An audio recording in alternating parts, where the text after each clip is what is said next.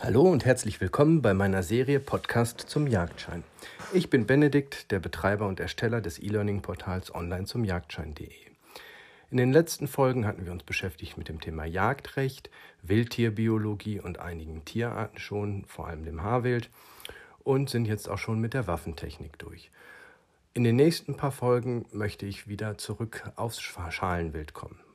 Beginnen wir mit dem Sika-Wild. Der Körperbau. Sika-Hirsche sind mit dem Rothirsch verwandt, allerdings wesentlich kleiner und entsprechen ungefähr der Größe von Dammwild. Der Hirsch erreicht eine Kopfrumpflänge von 1 bis 1,40 Meter. Der Widerrist ist zwischen 65 und 100 cm.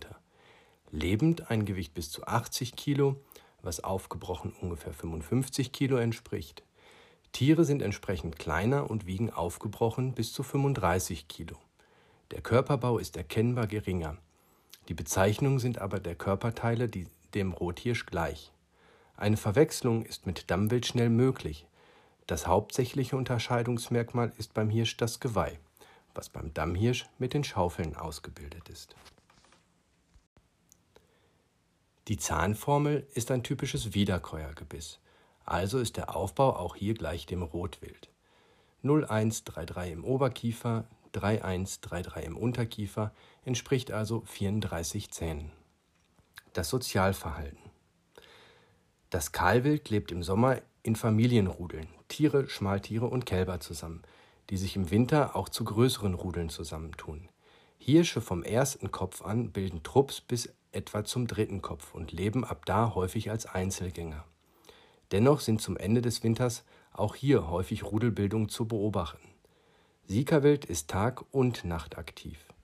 Sikahirsche sind aber überwiegend nachtaktiv. In Regionen, in denen sie weitgehend ungestört sind, sind noch in den Morgenstunden auf den Esungsflächen viele Hirsche zu beobachten und kehren auf diese erneut in den späten Nachmittagsstunden zurück. Zur Brunft werden Hirsche territorial und halten sich in der Nähe von Kahlwildrudeln auf. Äsung, Nahrung, Verdauung und Losung. Der Siegerhirsch ist Wiederkäuer und vom Esungstyp her gehört der Siegerhirsch zu den Raufutterfressern. Neben Gräsern, Zwergsträuchern, Blättern, Feldfrüchten und Baumrinde sind aber auch Knospen und Triebe, Beeren, Früchte und Eicheln auf dem Speiseplan. Schilf, Binsen und Wasserpflanzen, wenn es in Feuchtgebieten vorkommt, werden auch von ihnen gefressen. Sinne und Lautäußerung. Geruchs- und Gehörsinn sind sehr gut ausgeprägt, auch hier wieder vergleichbar mit dem des Rotwilds. Die Lautäußerungen sind wesentlich vielfältiger als die bei anderen Hirscharten. Tiere pfeifen eher, Kälber blöken. Hirsche lassen sich in der Brunft ein lautes Pfeifen hören, das mit einem Brummen endet. Als Kontaktlaut vernimmt man ein Mahnen. Der Haarwechsel. Sika-Hirsche haben große Drüsen an den Hinterläufen, die im Fell weiß abgesetzt sind. Die Färbung ist vergleichbar mit dem des Dammwilds in der Regel rotbraun und weist zahlreiche weiße Flecken auf, die in Längsreihen angeordnet sind. Im Winter verblassen diese Flecken und die Decke erscheint fast schwarz. So hat der Jäger in dieser Zeit Mühe, Sikawild im Wald wirklich auszumachen, zumal es beim Sichern nahezu versteinert stehen bleibt. Im Winter bildet sich bei beiden Geschlechtern eine dichte Halsmähne. Sikahirsche tragen ihr Sommerkleid gewöhnlich ab Ende Mai. Das Winterkleid zeigen sie ab September. Der Spiegel ist weißlich und von dunklen Haaren umrahmt. Das Ende des Wedels ist weiß, woraus vorausgeht über die Körpermitte ein Aalstrich. Geweih- und Gehörnzyklus. Das Aussehen und die Form sind ähnlich eines geringen Rothirsches, aber selten ist eine Krone ausgeformt und regulär weist es acht Enden auf, selten Zehner oder Zwölfer. Der Abwurf des Stangengeweihs findet von April bis Mai statt, wobei ältere früher abwerfen. Das bis zu 70 cm Stangenlänge aufweisende Geweih wird ab Mitte August gefegt. Verbreitungsgebiet und Lebensraum. In Deutschland ist der Sika-Hirsch ein Neozon, das Ende des 19. Jahrhunderts von Menschenhand als Parkwild eingeführt wurde und sich seit Mitte des 20. Jahrhunderts als wildlebende Tierart entwickelt hat. Ursprünglich aus Asien kommt. Das Vorkommen in Deutschland beschränkt sich derzeit auf einige Regionen.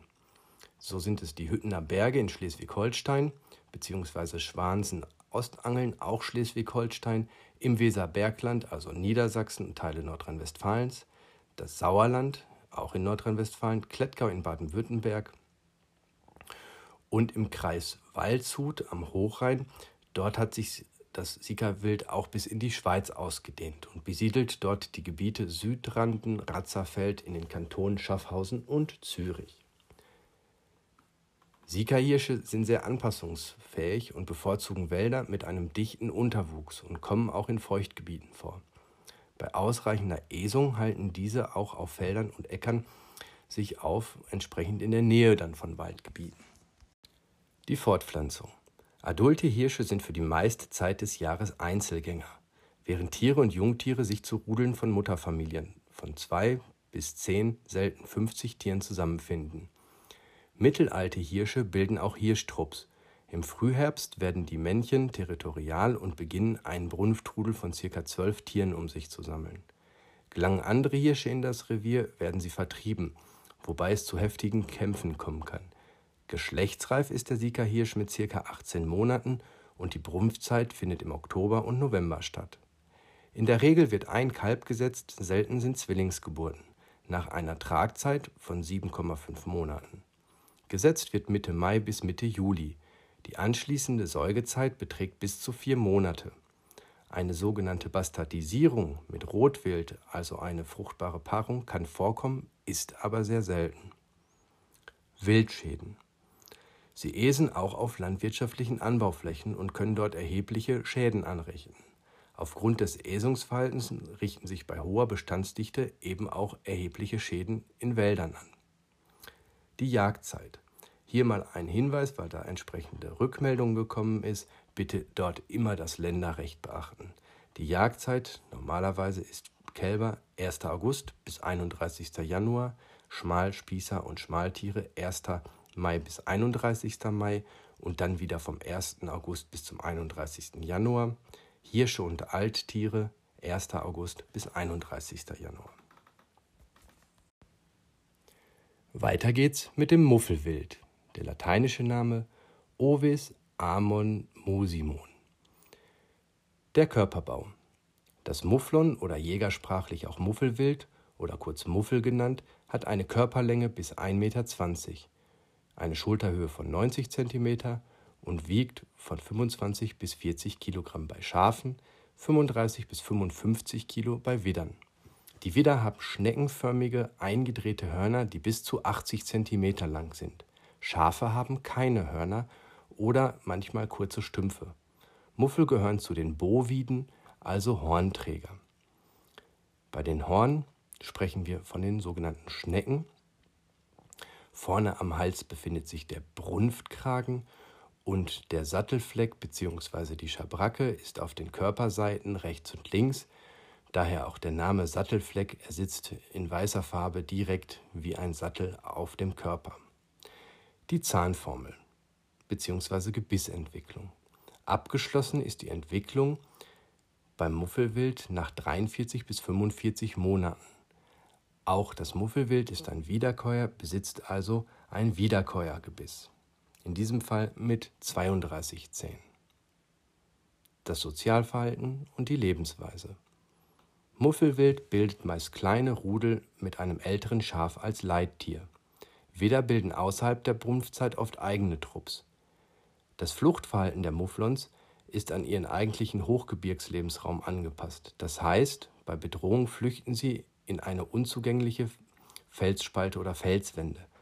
Muffelwild ist tag- und nachtaktiv. Schafe bleiben in ihrem Geburtsgebiet und suchen die Nähe zu anderen Schafen. Äsung, Nahrung, Verdauung und Losung. Wie alle Schafarten ist das Muffelwild ein Wiederkäuer und hat ein breites Nahrungsspektrum.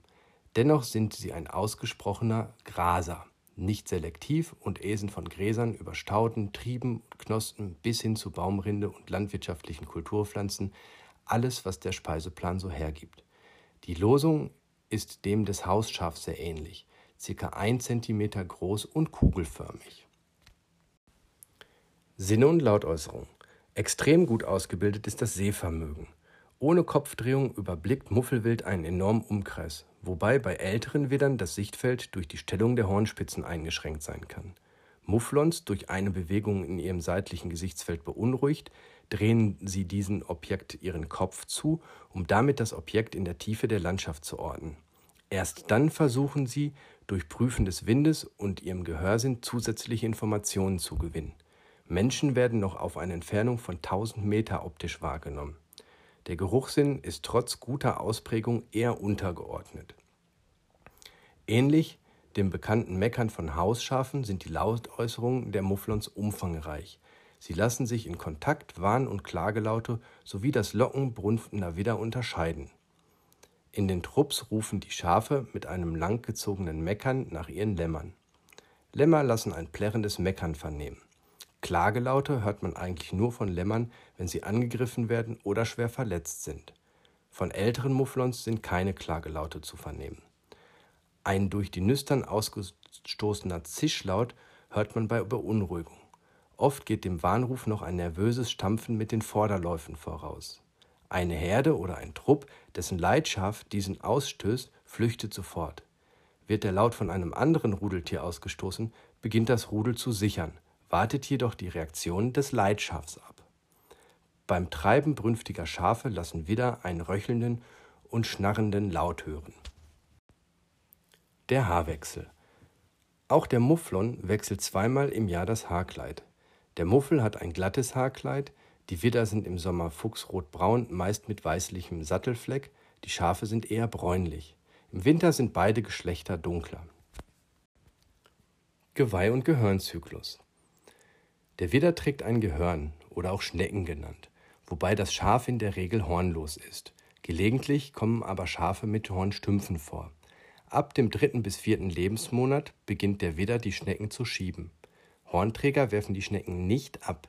Das Wachstum erfolgt schubartig, zur Brunft tritt eine Wachstumsruhe ein.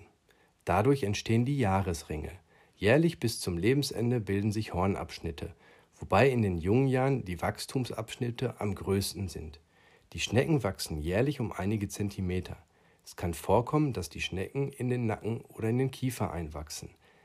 Diese Widder nennt man dann Einwachser oder Scheuerer. Das Alter eines Muffelwidders lässt sich exakt bestimmen. Die Schmuckwülste oder Jahresringe sind deutlich erkennbar. Das Wachstum beginnt immer an der Basis. Ab dem fünften Lebensjahr nimmt das jährliche Wachstum jedoch deutlich ab. Verbreitungsgebiet und Lebensraum. Ursprünglich auf Korsika und Sardinien vorkommt, lebt es heute bzw. seit dem 19. Jahrhundert zunehmend in Mitteleuropa. Hier lebt er in Laub-, Mischwaldgebieten, sowohl auch im Flachland, aber am liebsten in den Mittelgebirgen, wobei ebenfalls trockene und steinige Böden bevorzugt werden. Die Fortpflanzung. Mit 18 Monaten ist das Muffelwild geschlechtsreif. Die Brunft beginnt im Oktober und endet im November, Anfang Dezember. Ältere Widder kämpfen um den alleinigen Zugang zum Rudel. Sie rennen aus einiger Entfernung aufeinander zu und krachen mit den Hörnern zusammen. Die Kämpfe können sehr lange andauern. Die Widder können während der Brunft bis zu 10 Kilo Gewicht verlieren. Nach der Tragzeit von etwa fünf Monaten ist die Setzzeit dann im März, April bis in den Mai hinein. In der Regel wird ein Lamm gesetzt, also gelammt, aber auch Zwillingsgeburten sind nicht ungewöhnlich. Nach einer Säugezeit von sechs Monaten bleibt das Lamm bzw. Jungtier noch ein Jahr bei dem Schaf. Einkreuzungen von Hausschafen kommen aber vor. Altersbestimmung, Lebensaltersstufen und Ansprache. Wie schon zuvor erklärt, ist das Alter der Widder sehr einfach zu erkennen, durch Zählung der Jahresringe an den Schnecken. Wobei am ganzen Körperbau, Erscheinungsbild und Verhalten insgesamt Muffelwild gut ansprechbar ist. Bei den Schafen dient auch am erlegten Stück der Zahnabschliff für eine Altersschätzung. Widder Lamm, Lamm Jährling, geringes Widder, Widder Schaf, angehender Widder, Widder ab dem fünften Lebensjahr beschreibt die Lebensaltersstufen. Ab dem siebten Lebensjahr gilt der Widder als jagdbar und ist über zehn ein Kapitalwidder. Wildschäden. Muffelwild sagt man nach, dass sie ein größeres Schädigungsspektrum als Rehwild abbilden, entrinden Waldbäume und verhindern weitgehend das Aufkommen von Baumbewuchs. Durch Schälen mit dem ESA werden sogar Fichten bis zu 50 Jahre alte in Leidenschaft gezogen. Durch Rammen mit den Schnecken und dem folgenden Eindringen von Fäulniserregern kommt es zu Stammschwächung und Entwertung. Die Gefahr von Wind- und Schneebruch und Verlust der Zukunftsstämme nimmt da also zu. Die Jagdzeit vom 1. August bis zum 30. Januar. Fährte und Trittsiegel. Das Muffelwild zeigt immer in der Fährte gespreizte Schalenspitzen. In der Fluchtfährte zeichnet sich das Geäfter nicht ab. Unterschieden wird ebenfalls in vertraut ziehend und flüchtig. Das war's mit der Folge zum Siegerwild und zum Muffelwild. Bis demnächst, Horrido und Weidmannsheil. Ich freue mich auf euer Wiederhören.